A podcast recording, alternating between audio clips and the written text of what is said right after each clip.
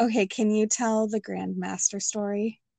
Oh yeah, so I went to uh, Japan for a belt testing, and you know I, have I've been to Japan several times now for for these kind of belt testings, and on this particular one, uh, there was a ceremony, uh, ceremonial dinner uh, at the conclusion of it, and the people who participated in the testing, so only those who actually uh, graduated from one level to the next, uh, were invited to this feast with the Grand Master. And so, you know, you can picture it like there's a, it's a, it's a chamber. The building is actually like almost 200 years old where we were, and you know, you're you're they've got a more modernized, I would say, IKEA table. Um, but it's like it's in the middle of this like dining hall, which like is ancient stone. It looks pretty cool. Anyways, they they are going to cater this kind of dinner to you, and you know it's a great time to be with the Grand Master. And they they start the experience with bringing out uh, in um, a hilt of a sword of a, a wakizashi sword, and the hilt is um, like the handle, and so it's hollowed out, and they put sake in there, which is like a Japanese alcohol.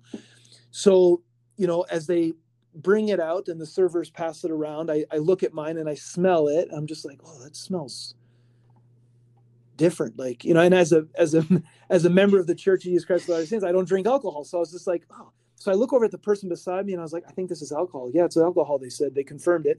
And they said, it's just a little bit. Just take a drink. I said, I don't drink alcohol. Well, it's not a lot, so don't worry about it. And all of a sudden, other people hear the conversation. Now everyone's looking at me. And the Grand Master looks over at me, right? And, you know, if you think, uh, you know, scary sensei is intimidating, you got the Grand Master of, you know, uh, you know, the, the ninjutsu program that I did that's right there. And I'm just like, oh, well, you know, and so I awkwardly you know, you know, confess. And I have to admit, like, I, it wasn't one of those moments where I was so proud to be like, hey, I don't like. I was just, yeah, I was really, really, you know, nervous about this. But anyways, I I eventually had the server take the sake away, and he came back and uh, he brought you know something else, and so he puts it in front of me, and sure enough, you know, it's this coffee, and and I'm like, oh no, like, and so anyone who's you know, a member of the Church of Jesus Christ of Latter Saints will understand that, you know, we don't, we have the word of wisdom, right? We don't do coffee, we don't do tea, we don't do alcohol. And so, you know, I, I get past this initial hurdle of awkwardness of, you know, not doing the alcohol thing. And now he brings me this coffee and, you know, lesson, you know, learned where I should be more clear. But uh, oh, yeah so anyways I, I finally you know stood up and i said listen and i just i went i walked up to the grandmaster i knelt down before him i said here's the situation. And and you know he was wonderful like we've had conversations before he's asked me about my faith and anyways i explained to him this the situation and like the the eyes that were rolling at me though like i can like i can yeah. hear their eyes rolling at me like it was just it was crazy. And so everyone continued and drank the the sake and there I was. I eventually drank a thing of milk that was in the in the hilt, right? And uh, anyway, so I I drank that, and it was it was it was a great experience. But again, like you know, it was one of those experiences when it first happened. I quickly wanted to forget it ever did happen, right? Yeah. Um, you know, because it was awkward. Like there was people that were outright angry with me, like they thought I was so disrespectful to this ancient custom.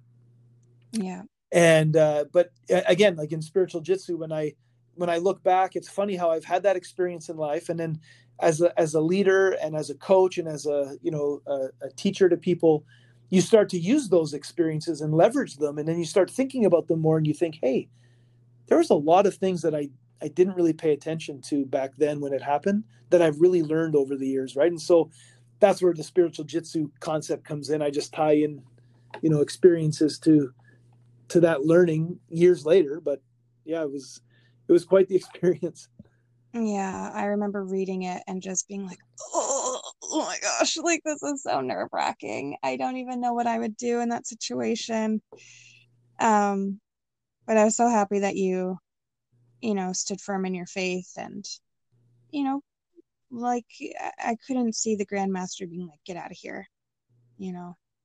Yeah yeah but you know that's the thing though like we i think naturally you know we often think the worst right? Like the worst thing's yeah. gonna happen uh you know what i mean? And and and i conclude that kind of story in the book with you know that person who was there around the table you know who wasn't an actively engaged member of the church of jesus christ of latter-day saints they came up to me afterwards right? And they said hey i just wanted to you know say how sorry i am you know about some of the things i said and i was like oh don't worry about it you know i mean like in my mind i'm thinking god jerk whatever right Yeah. and like i'm still hurt like my feelings are still hurt but you know you put on Yeah. a brave face and you're like oh it's okay don't worry about it right but then they say no listen like i am a member of the church so i'm just not you know as active as i would like to be and stuff like that but what you did back there you know and so you know that right there was you know it almost made it all you know worth it and better i wish i could say at that moment like i still felt horrible uh, yeah. it was still a, a tough experience but uh